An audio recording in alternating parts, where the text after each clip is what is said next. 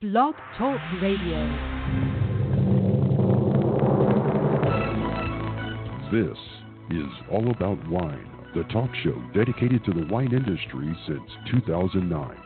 Featuring winemaker, cellar master, vineyardist, and tasting expert Ron. Basically, what we're trying to do on this program is just trying to educate people and trying to make wine less confusing and more friendly. From coast to coast and around the world.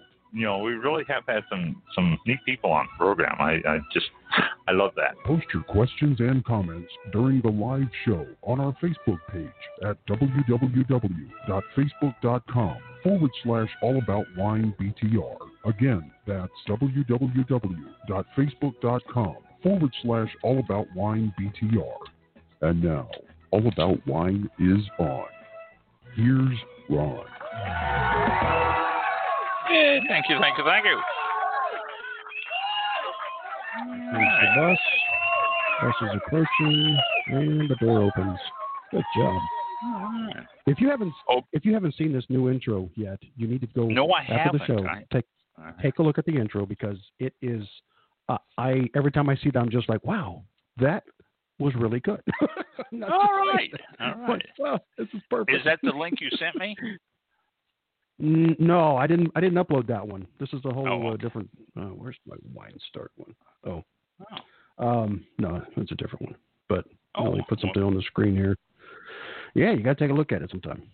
It's uh, all right. Like, That's uh, wow. I left it here, but yeah, yeah. Facebook, Yeah. Twitch, uh, Mixer, it's all on there. they're all on there. Okay. Welcome to this show.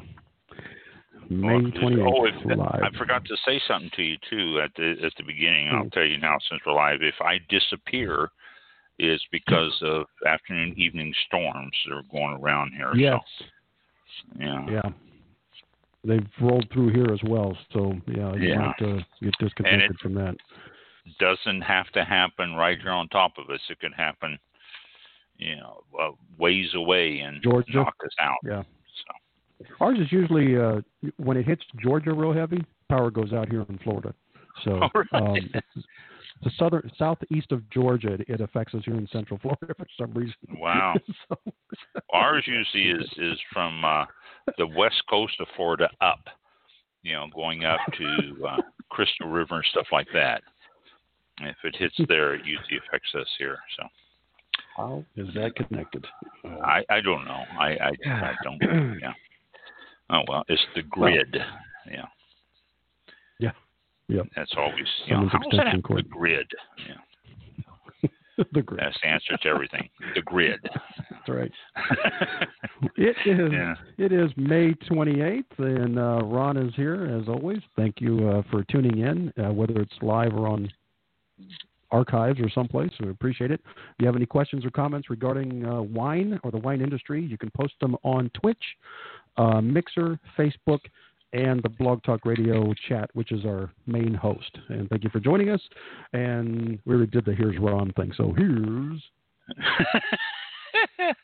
here's thank you Ron. for- No, that's the wrong sound effect. Hold on. Wrong one. Here, Wrong.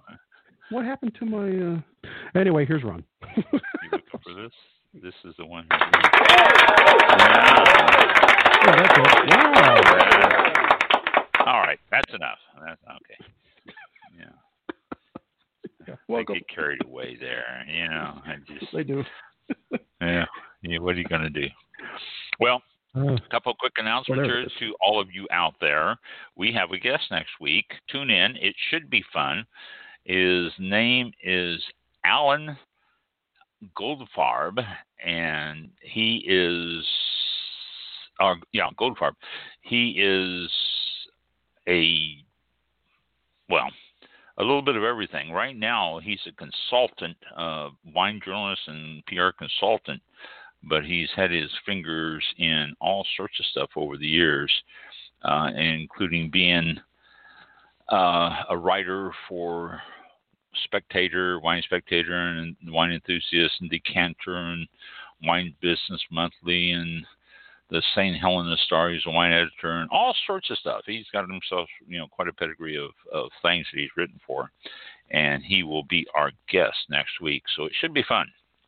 Uh, he's he and I have been corresponding. He's connected me with the guests we've had the last couple of weeks, and so he'll be on himself this week. So tune in next week. It's it, it should be a interesting interview. I've uh, he's been interesting just on the emails, and it could be continued on that. Hopefully, continue on. Looking forward to talking with him, and then sometime in June, also, we will be talking to an editor from Wine Spectator magazine. Yay! I mean, you, we feel quite privileged about that. We're in corresponding with a contact there, and we will see what happens and let you know and keep you informed on that. Want to thank the guests for the last couple of weeks. It's been fun. It's been great, and I'm glad they were, had a chance to be on the show, and they were really informative. I love it when the guests get on there and we can find out stuff about what's going on all over the place and other things. Speaking of finding out stuff, I want to tell you since we haven't had much of a chance to talk about it over the last couple three weeks because of guests, I want to talk about COVID 19 and how it's affecting the wine industry. Uh, and well, not just the wine industry, liquors and all that stuff. It is definitely taking its toll on businesses, as you can well imagine, but it's also done quite the number on the wine industries and how they're being affected and workers in the wine industry. And, and, well, we can go on and on, but that's going to be my subject tonight. I'm going to talk about some of this and some of the things that I've found here about what's going on. And so let's uh, jump into the first one here.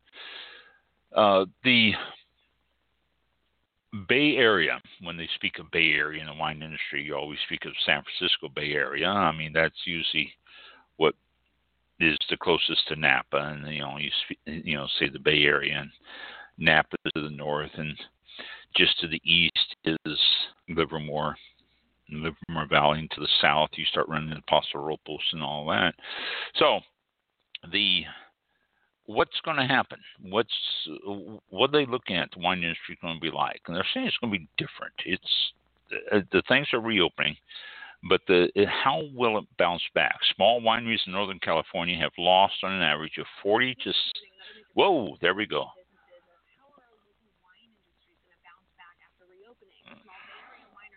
Can you all hear that?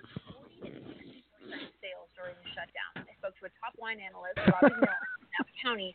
He says wineries are going to have to shift business models, and many should really start thinking now about marketing towards a younger crowd.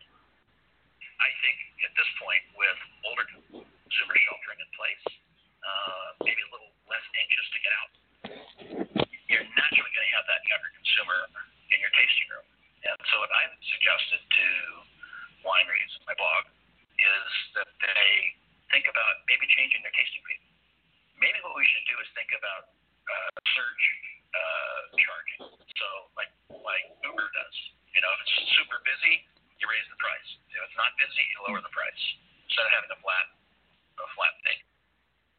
Interesting idea there, but Rob says right now the average tasting fee in Napa is about $45 a person, so a little steep for maybe a younger couple. Uh, still, wineries rely heavily on profits from their tasting rooms and from restaurants, neither of which will be reopening at full capacity, it seems, anytime soon. On the flip side, large wholesale wineries who sell to supermarkets are the winners right now. They're seeing on average a 60% increase in sales. That's thanks to so many people sheltering at home and buying wine. All right. I hope you all heard that. Could you hear that okay on your end there, Mike? Yeah, I did actually. Who was that? Okay, who was that from?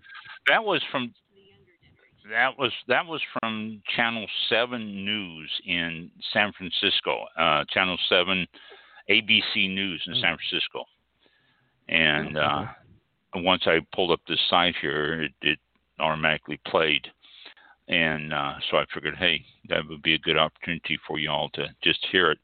I think one of the things that shocked me in that report was that the average price for a tasting in Napa is now $45 per person. Oh my gosh. How can, you know, you you, you can't do that. You can't, you know. And in fact, it says here in the article the average tasting fee in Napa is currently $45 per person. You know, it just that to me that was staggering when I when I first read that. Yes, yes, you you got that right.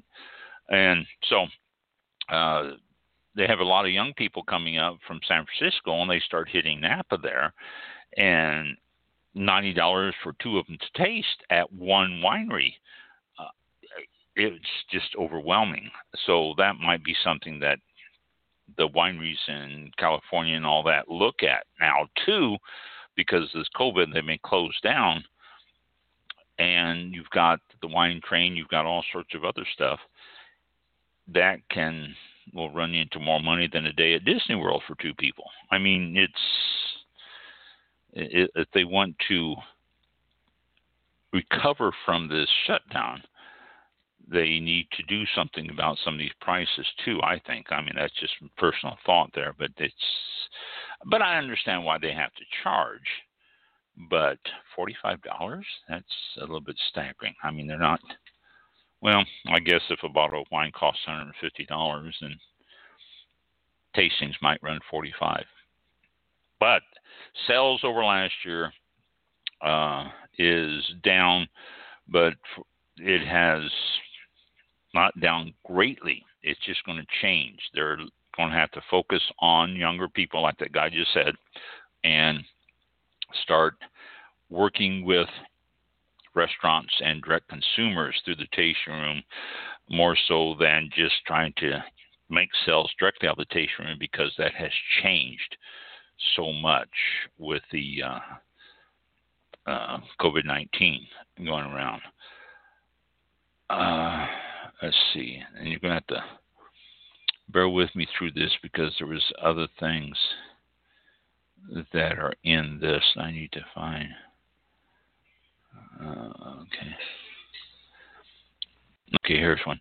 Um, it says that the wine industry, this is from Wine Business News, uh, the wine industry news, it says that they face a year long convalescence from COVID 19 it has uh, they're saying it's going to be at least that long. It would take at least a year before the wine industry begins to make have a clear picture of what the recovery is going to look like. Uh, it's going to be challenging. They're saying it's uh, in the wine industry. The uh, it's going to be out for the long haul. It's not going to be something that's going to happen in a short period of time. They have a projected growth chart here. They show what the growth has been.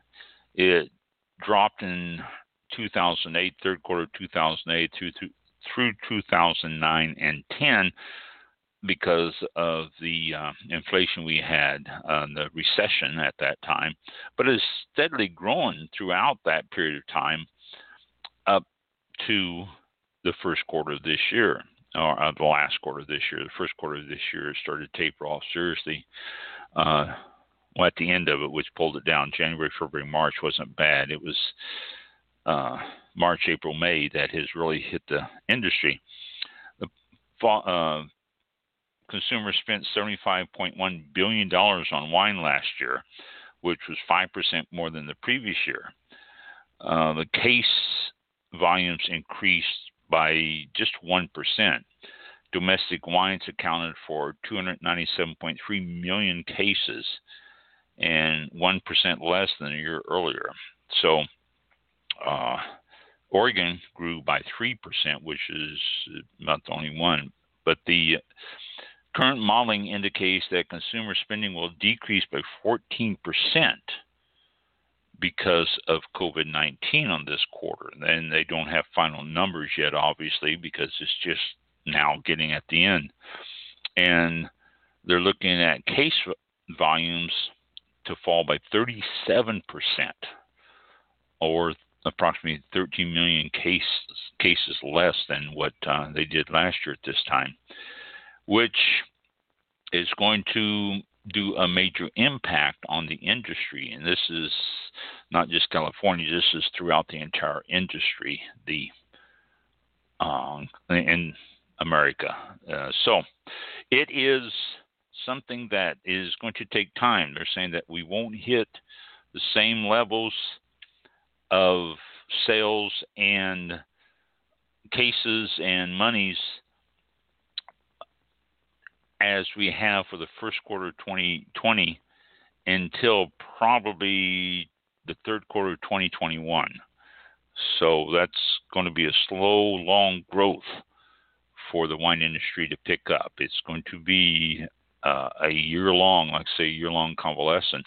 That is, of course, banning any possibilities or probabilities of anything else happening. Another drought could cause some more problems and stuff like that. So we're waiting, looking, and seeing what might happen with the uh, uh, convalescence of the wine industry in uh, the uh, aftermath of this COVID 19. The um, another article here it says the wine is adjusting to the marketplace uh, amid the COVID 19. This is from uh, Western Farm Press.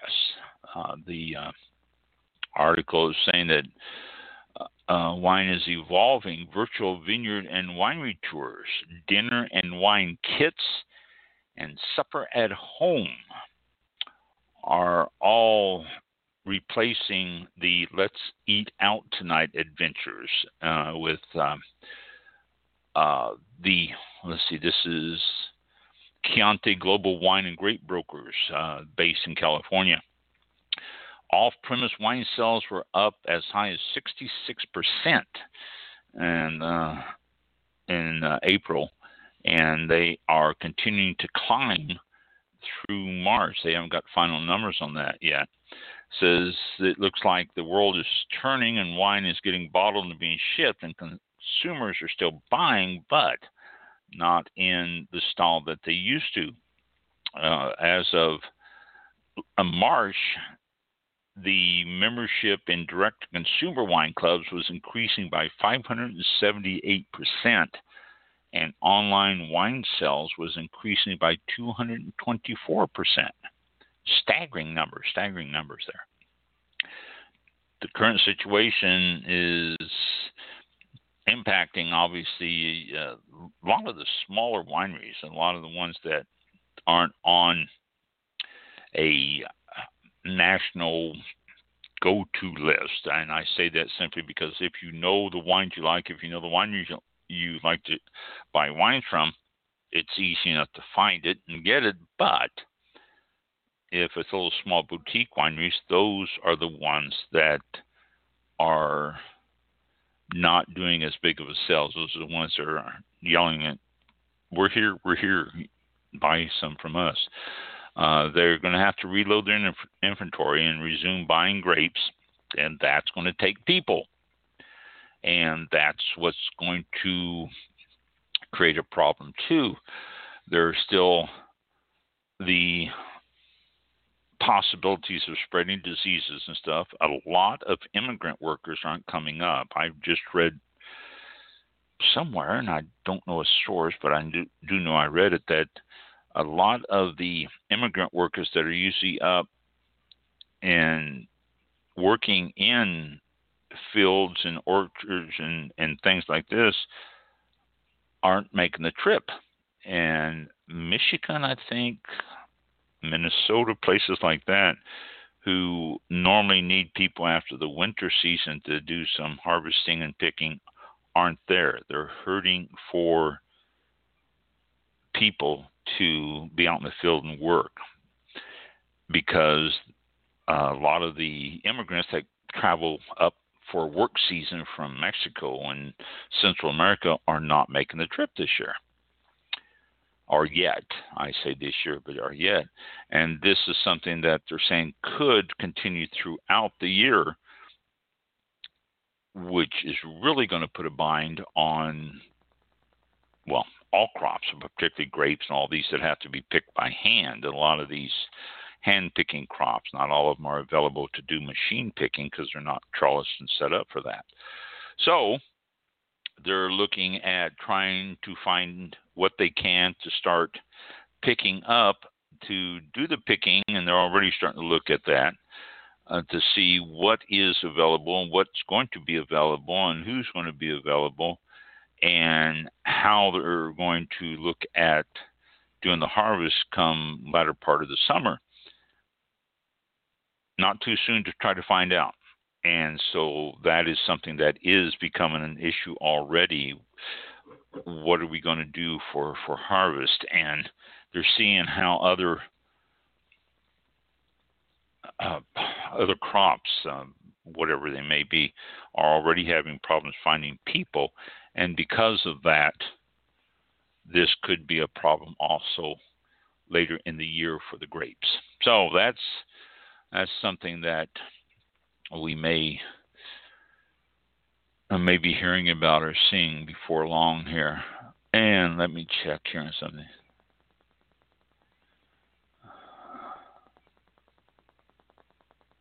Uh, let's see.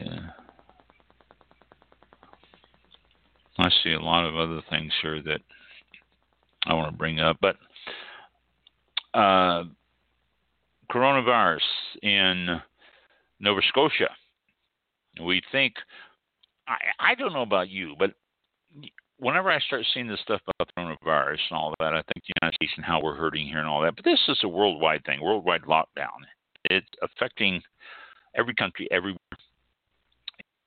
It's affecting them to the point where the well quality and everything is the same as we're, we're facing here in the United States, and because of that, it's hard to imagine that all of this is. Oops, I don't want to play that. Pause. Um, hard to imagine that all of this is not just in our backyard here. This is for everywhere, and the effects are everywhere. Nova Scotia is normally a busy place this time of year, but because of the coronavirus, they have really, really slowed down.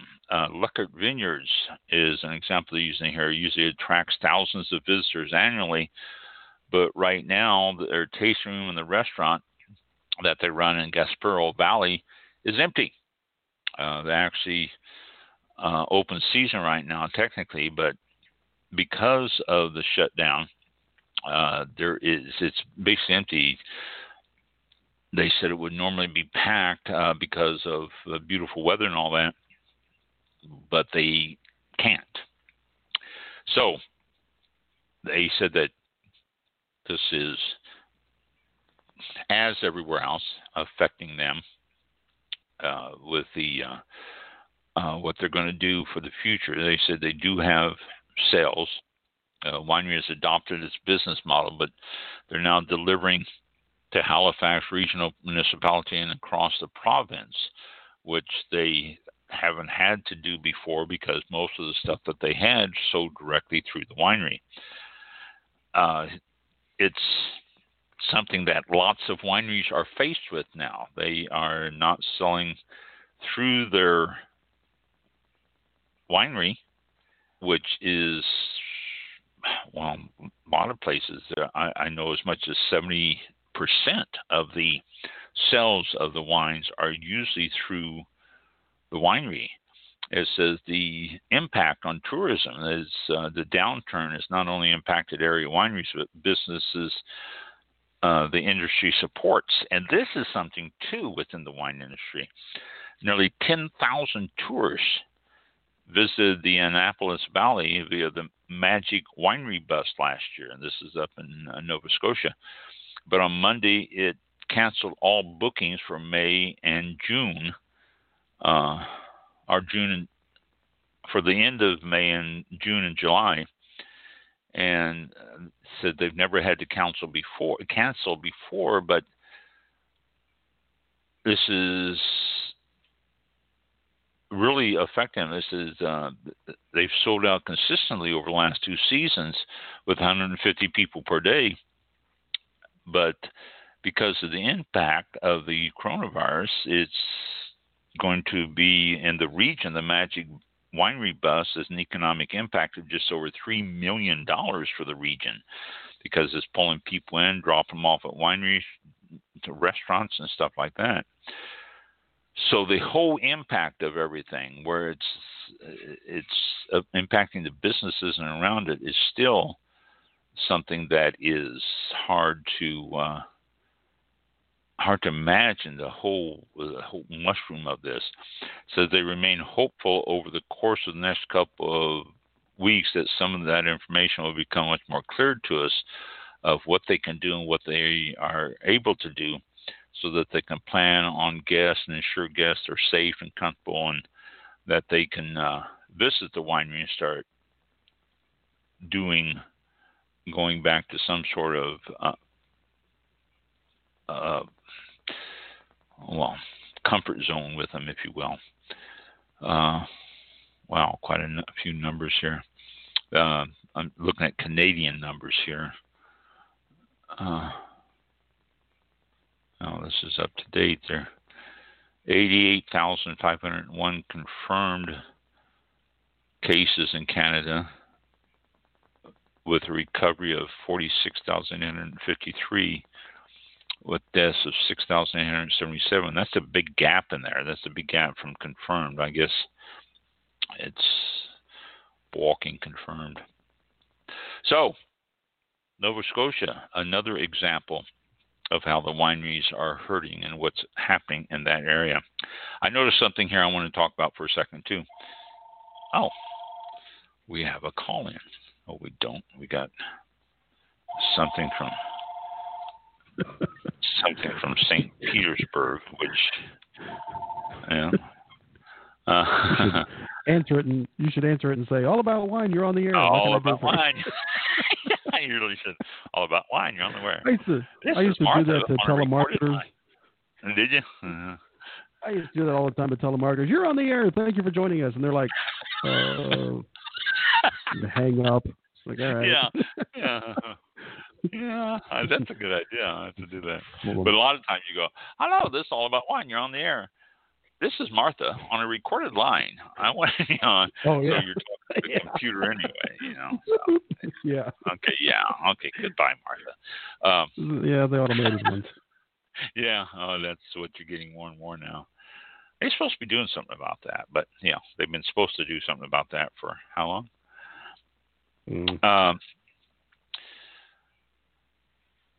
this article, and it's not about the uh, COVID 19, but I saw this and we've talked about this quite a bit.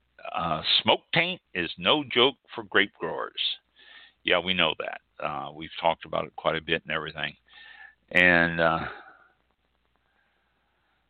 the discovery of penicillin left a dirty petri dish in the lab sink before going on vacation. And upon returning, he found that the bacteria uh, was covered and uh, mold had formed, and he invented penicillin.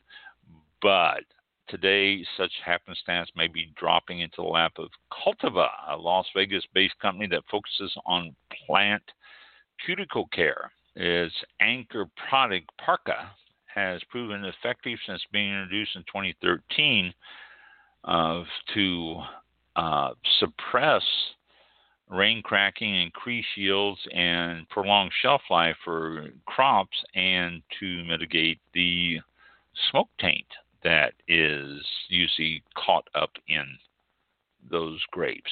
So maybe they the smoke taint is a problem, and obviously it's becoming a greater problem every year. This just further validates the value of our technology to help mitigate the psychological disorders that crops are seeing with climate change. And that's why smoke taint gets into it because the you know the cracks in it, and the skins are thinner and stuff like that. So uh, is a wine defect caused by wild smoke, which makes the issue especially relevant in the meccas of California and Australia. So they're uh, looking at doing uh, a new spray here, Parka. Uh, artificial grape cuticle applied w- one week before exposure to stimulated forest fire smoke at one to two weeks after the onset of ripening and reduce the levels of the compound in the smoke taint by 300% in smoke exposed grapes at commercial maturity. Wow. So, we've talked about smoke taint in the past. There's a little good news about smoke taint, and this new chemical can stop it by 300%. So, good deal, good deal. All right, let me. I, I, I just saw that and I wanted to share that with you. The impact of the pandemic on German wines. Again, it's not just the United States, it's not just California. We have German wines. And Germany, this is from Minner's Wine Business International. And it says a new report from Geisenheim University charts the impact of the novel coronavirus on Germany's wine sector. And they say the news is grim. Now, it doesn't affect the grapes. You got to remember the it's not going to affect the grapes. It's not going to affect the wine. It's the people who deal with it. So if somebody with the coronavirus happens to be a picker, it's not going to affect it. It won't survive. Now, question is, what if they sneeze on a batch, or what if it gets in there? I don't know. I'm I'm not a chemist. I don't know how long that'll last. I would guess that it wouldn't, but that's just a guess. The pandemic is already having a deep impact on Germany's wine sector. And it says insolvencies are set to increase. The market for premium wine is likely to decline, and there's a race to sell online. Says the impact of Corona on German wine producers is a the latest report. And it says a report based on a survey of 844 wineries across Germany suggests that the worst is yet to come. The lockdown measures and closures of restaurants and bars is doing its numbers, taking effect on. This is as of the end of 20, April 2020. They don't have the May report complete yet. Uh, wine estates already visibly affected after just one month or uh, after the first month of the pandemic, and sales were starting to decline by 12.7% over the same time last year, and it is increasing even more so this month. Sales from many wineries are grim. Wineries saw sales to wine stores and on trade uh, to uh, through the winery has plunged by up to 56%. Impacted not only by the pandemic but also by U.S. tariffs, the exports have fell, fallen by as much as 34%. You take 34% of your business away, you take 34% of your income away, you take 34% of anything away, and it's substantial. You walk in and somebody says, I'm going to give you a 34% discount on this item, you're going to jump on it. Now we have 34% of this of these businesses. Says not everyone is suffering though. The winners sell mainly to supermarkets and other food retailers. The losers are selling to specialty wine stores and Horeca, H O R E C A, whatever that is. It might be German store. I don't know. Online sales from wineries' own websites are up by as much as 36.5%. And they're expected exports and declining, H O R E C, I don't know. While online direct to customer sales provide a ray of hope, but still not enough. 50% more business transactions are being lost uh, through sm- small orders that they used to have. Uh, working and selling directly or digitally is accelerating, but not all wineries can handle it, and shipping costs are still an issue.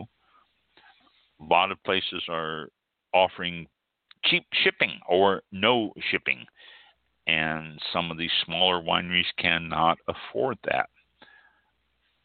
which is is tough on small wineries. I mean, having having had a small winery, I can tell you if people were buying online, I could ship, but when you start factoring in shipping cost, a case of wine is about 38, 39, 40 pounds. So when you're shipping, that's in a box and everything to ship it. When you got a case that weighs 40 pounds and you're shipping it anywhere in the state of Florida, for example, I mean, you don't even have to go out of the state, anywhere in the state of Florida, your costs are going to run 20 $25. That's going to take an impact on your sales there. So when you start working with small wineries and small orders, then you, unless you pay for shipping and all that, people aren't going to order that. And to pay for shipping on everything can get really expensive. Bigger wineries can handle it. We talked to, um, oh my gosh, I got a blank now, who is doing a, a dollar or a penny shipping. And that's great for them because they're big enough to be able to do it. Who did we talk to a couple weeks? Charlotte. What what winery was that? I can't. Oh, that's Rombauer. Brombauer. Thank you. Brombauer. Rom, Rombauer. Uh, yeah. Rombauer. Yeah.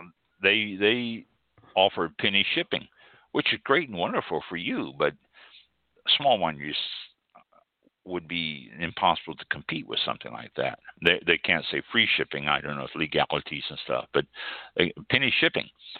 Well, if I were trying to keep up on my sales, I might be able to offer 50-50 shipping or something, but I don't know. It's it's just a a major conundrum when you start trying to figure out how you're going to make money and stay in business and still try to compete with the big guys and it's just it creates all sorts of headaches.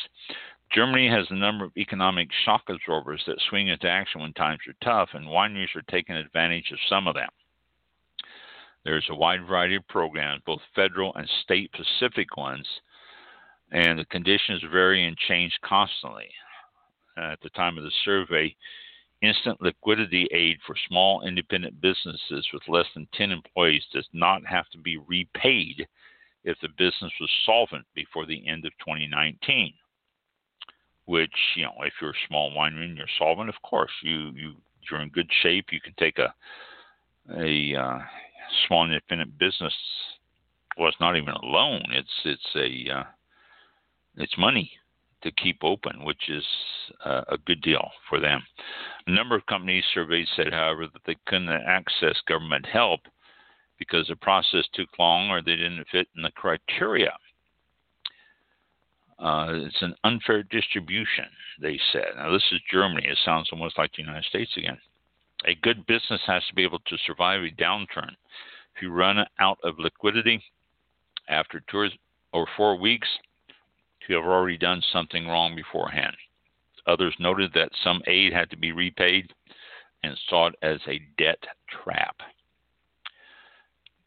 Nearly 20% of the wineries have applied for what a Kurzarbeit, K U R Z A R B E I T, where the company reduces working hours for employees and the government pays some of the payroll. But only 6% of the wineries have done that. And so it's a small percentage that have actually applied for that. So they can't lay off employees or send them on vacation because there's work to be done in the vineyards and around the winery. And that's what I'm just saying. You got to have the people around. There's always things to be done. And this time of year, crops are already bud break. You're already doing stuff. You're working out there. Uh, like we talked to Philip last week, he says he's has enjoyed his time in the vineyard because he's going out there and he can do his thing and all that. Nobody's around. But when you have a winery that has to be worked on by numerous people, you're going to have to spread them all over the winery, and you, it starts creating problems there too. In general, wineries are nervous about whether the all important wine festivals in spring and summer will be canceled. And they are a very important source of revenue in Germany. So they have uh, uh, stopped. They've all stopped or postponed their investments and are reducing their expenses everywhere they can, so that they can make it through the summer. They're saying there is some light ahead. They note that many wineries are already are already unprofitable before COVID-19 appeared, and say she's already hearing this is a Professor Lou says she's already hearing that many wineries are offering deep discounts. So if you and you know even in the United States, this is over in Europe, but with Mediterranean countries still sitting on wine from the 2018 vintage, and a great glut in California and a slowdown in China's wine market, this is basically good for the wineries. Uh, the winery closures and consolidations are almost inevitable because of these factors. They believe that the wineries that are in good financial shape are going to be able to make it through, but the ones who are on the edge are not real strong are going to be the ones that are going to be folding or even possibly being able to sell out if other wineries can afford them or afford to take on the the debt. Probably be able to take on the customer base, but uh, it's not just customer base; it's a debt. And so, Germany are still being forced to social distance. They're looking forward to the vaccine, as is the whole world. Says this is an extremely unnatural to us humans and would be a new trend that will be detrimental to wine with the strong social connotations.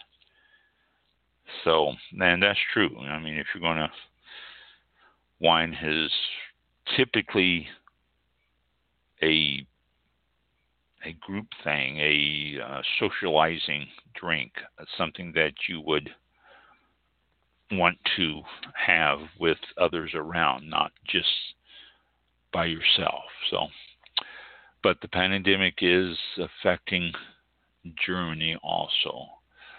Okay, let me go to the next one here. And let's see.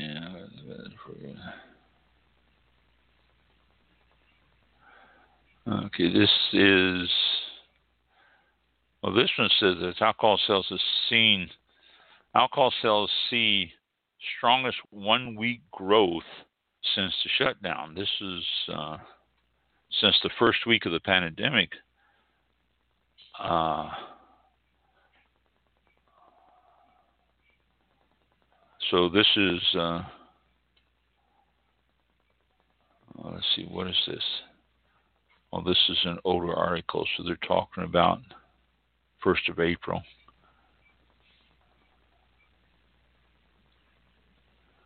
Yeah, they talked about the first of April there, going from the first of April to the ending of the second of May.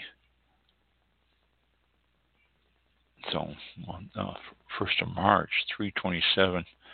Yeah, three seven through five two. So March, April. Uh, says that the wine sales have jumped up 27.5% in volume over last year uh, during that period but of course, because again, people are getting it online and picking up because there's things to do. I even suggested to all of you that's something to do during the during the shutdown is to try wines, drink wines. Uh, and let's see here. There's uh, how cash strapped restaurants can turn their wine cellars into profit. A lot of restaurants are selling wine, trying to create cash from their cellars, from their inventory.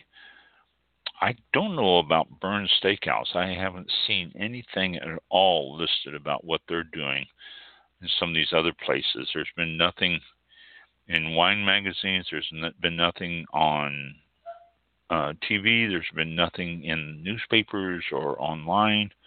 Hmm, that's an interesting, interesting problem there, and interesting fact that I wonder if they are selling. Bern's is is a big, big fancy steakhouse that has an enormous, they're always constantly listed as one of the best wine cellars in a restaurant in this country. So, but they are uh, nothing. I haven't heard anything. Sonoma is Sonoma County and Sonoma Valley and Sonoma is requiring closures, uh, obviously, throughout the thing. Robert Young Estate Winery, whose owners, my computer just blanked there. It goes. Uh, Robert Young Estate Winery, whose owners have farmed the Alexander Valley for six generation, relies on his stationery for 40% of his business, and it doesn't have any of that now. They are buying. What did y'all quit that? Uh,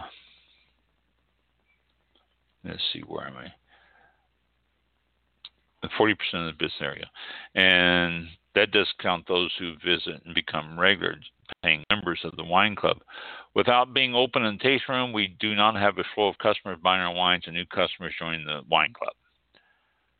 Uh, is Robert Young of the county's 450 other wineries. Now, this is Sonoma alone, 450 wineries can continue to operate during the pandemic, growing grapes, bottling wine, and selling it in stores, restaurants, and online, but they cannot open their tasting rooms. And this is with most places. You can do everything that you need, but you can't open the tasting rooms, which is where most of the sales are. It says that 10,000 wineries and 8,000 grape growers in the United States are projected to lose $5.94 billion in revenues this year due to the coronavirus pandemic. This is according to a report by John uh, Marco, who is the managing partner of BW166 and editor of Gomberg Fredrikson Report. I guess that gives him credit because he has a whole bunch of stuff after his name. Uh, the um, tasting room sales alone are expected to plunge by 80%, costing wineries $3 billion in lost revenue. Oh, buy local, people. Buy, buy, buy local. At Robert Young, with year over year revenue losses in the 7% range, they've moved to offer free wine deliveries to local buyers from Petaluma to Cloverdale. And they are trying to work on virtual tastings and all sorts of deals like that. So it's it's staggering. It's staggering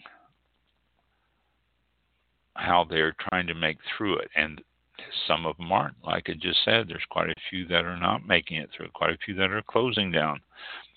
Oh, let me see. I saw another one here. Burgundy. they were France here. Burgundy. So the virus is keeping people away from restaurants, and that's killing Burgundy producers.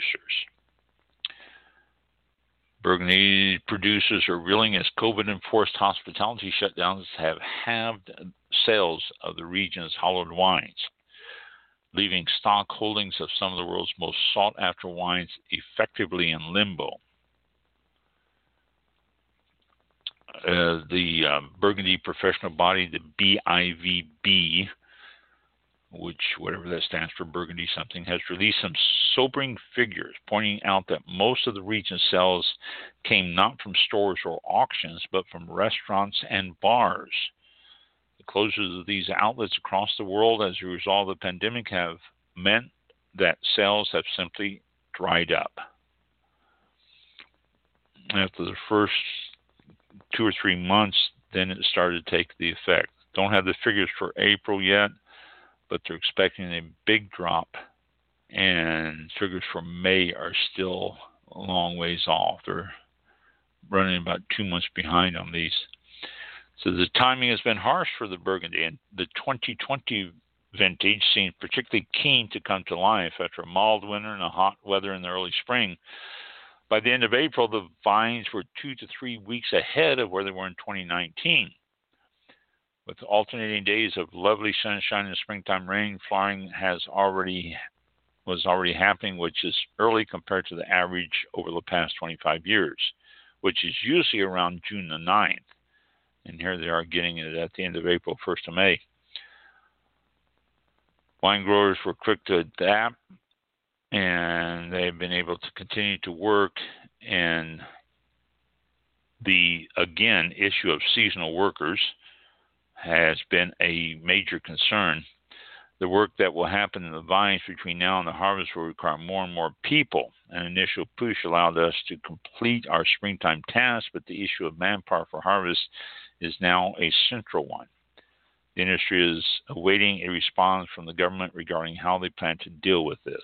So, again, it's not just here in the United States and up and down the coast and around different areas what they're going to do for workers, but it's also in France and I'm sure Spain and Germany and everywhere where there is a need for workers for harvest and stuff like that. And with the lockdown, no one knows how long this is going to last or what they're going to do for workers. It's uh, an issue, to put it mildly. It's it's going to be a major impact, and it might impact us in the form of cost. Because when you start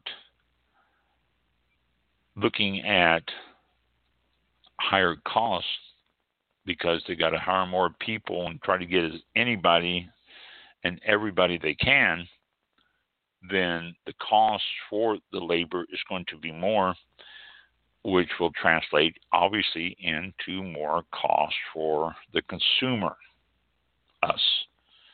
And so it's not going to just be California, it's going to be everybody. It's going to be all wines from around the world are having an issue trying to get workers for the fall harvest. Excuse me. And like I said, it's not too soon to start looking at that. They're looking at what they're going to do, but it could could end up being being some major issues along the lines of cost. The uh, U.S. wineries are slowly starting to open, though. I mean, it's it's. I, I've been telling you some of the bad news here, but they're they're cautiously reopening. This is from Wine Spectator. Uh, this is from last week. Uh, where's the date on this? Yeah. Co-founder of Texas winery Fiddlenose Cellars says, "I do think it eventually get back to normal." Yeah, well, okay, probably. Wineries are starting to see restrictions lifted in tasting room operations, but it's still 25% just about everywhere. And you, you're allowed 25% occupancy, which is 75% less than what you're normally able to have. If, well, during the festivals that we used to have at the winery, if we cut back to only 25% of the normal crowds in there, it would be just like any other day. Uh, it's it's a big difference. It says while winemakers in some states are gearing up to receive guests in the coming weeks, they face new dilemmas. Every state rules are different on when and what and how they can reopen. Texas has allowed many businesses reopen, including winery tasting rooms. Excuse me. But again, 25% occupancy. New York Governor Andrew Cuomo has started easing restrictions in the Finger Lakes regions. Wineries are still limited to curbside pickup only. Virginia wineries are permitted to have outdoor seating only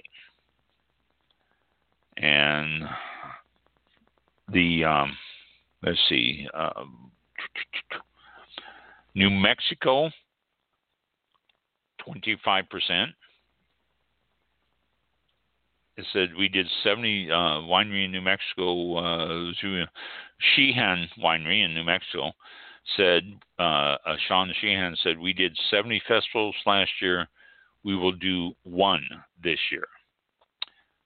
That's probably 60 to 70 percent of the sales gone because of cutting back on it because of the restrictions. Uh, what other places? Uh, well, okay, here we go. Pennsylvania winery, uh, a Sam Landis, a Pennsylvania Pennsylvania winery Vynecrest says that they have enjoyed strong online sales with the wine club and curbside sales. And he said the online sales have been incredible, but it's still not making up for what he's getting. Online sales are up about 300%, but it's still not making up for what he would normally get if the tasting room were open. William, excuse me. No, that is not any disease. I am on medication, and medication makes me cough. So, they've uh, been able to pivot many ways, says a Chris Brundrett, owner William Chris Vineyards. He said, We've been able to connect with people and create new fans out there through online sales. As some wineries are seeing additional growth beyond those direct orders, uh, distribution to supermarket chains has benefited, uh, especially King Family Vineyards in Virginia. Matthew Brown says that his established sales through liquor store and supermarket chains, and that's really helped move his wines out there and get them into the uh, places that they haven't been before. He says he lost, uh, and business has been made up by places like Whole Foods and Wegmans. And so that's good there. It's it's slowly starting to come back, but we can all agree that it's not there yet. Our weekly virtual happy hours have been a tremendous success. This is from Brad Meyer of Gruet Winery in New Mexico. Uh, I think we talked. No, I had I have a wine. I got a champagne from Gruet. That's why I know the name. Uh, definitely will continue to do more and more virtual events long after this is over. He said because it's been such such success. Uh, every post that we put out there, people are like, "We can't wait to come back. This is my favorite winery. I can't wait to put my feet up." Says a Sue Lauber, general manager of Montelle Winery in Missouri. They're going to want to come out and have a great time and party and drink wine, but not yet. We are still faced with the restrictions. No clear indication yet of what it will of what it will necessarily mean for wineries when states reopen. Vineyard work and winemaking have continued. Producers are anticipating major shifts in how the wineries over, otherwise look and function. States are man, mandating that businesses keep occupancy lower than normal. 25% has been the new standard definitely going to look different, says a Carly Razzi Mack of Pennsylvania's Penns Woods Winery. We're taking out almost half of our tables in our tasting room. Like other wineries, they are able to open their outdoor spaces first, where rules are less rigid. People are seated outside, but you still have to get the spacing. And this is wonderful for customer experience because they're going to have nobody around them, but it's still going to be something that the winery has to deal with. So, bottom line, it's starting to happen. It has affected wineries tremendously, especially the small ones around the world that are closing down. Some of the small ones can't survive. I have said before, if it happened when I was open at the Florida State Winery, we probably could not have survived this either. But my heart goes out to the ones who can't survive. It is opening up. A lot of states are letting the wineries open up now uh, for outside seating. If they are allowing them inside, only 25%. But it is a start. The vineyards are still operating. The fermentation is still going on. The pruning, the bud break, everything outside and out in the vineyards, and then the cellar is operating as per normal. but we need to kick back and see what's going to happen with opening up more and more, and particularly how harvest is going to work this year or throughout the world.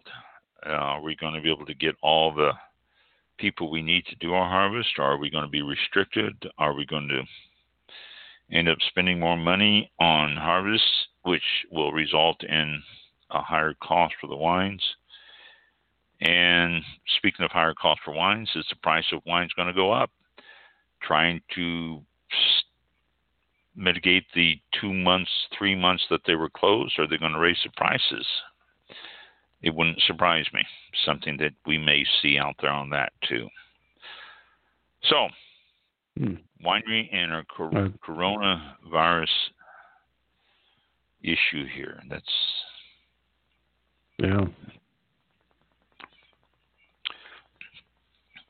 Uh, we don't know. That's still up in the air. Still happening. It's still going on. We don't know what's what the bottom line is ever going to be. So until it's all over and we start getting reports. Yeah. Um, well, yeah, it's going to be a while before anything changes on that. But like you said, yep. things are starting to open up. But uh, what financially, uh, don't know. Um, yeah. Okay, we will continue. Uh, we'll be back next Thursday, unless you have anything uh, extra to add here in the. Nope. Just be safe out there. Uh, yep, be safe. Uh, maintain your distance still. Uh, of whatever safety precautions you have. Uh, we will be back next Thursday. That is June the fourth at 7 p.m. with our special guest, Alan Goldfarb. And uh, sounds like it's going to be a very interesting interview as well. And um, we'll see you then. Thanks for tuning in. And I'm going to switch a couple of things on her. And have a great uh, week and a great weekend. Thank you. Thank you all very much. See you next week.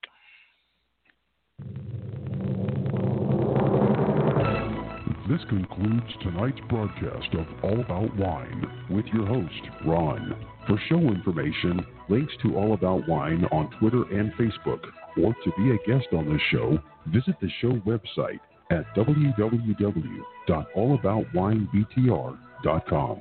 Archive shows are available for download on iTunes or on our show page at blogtalkradio.com forward slash all about wine. Thank you for listening.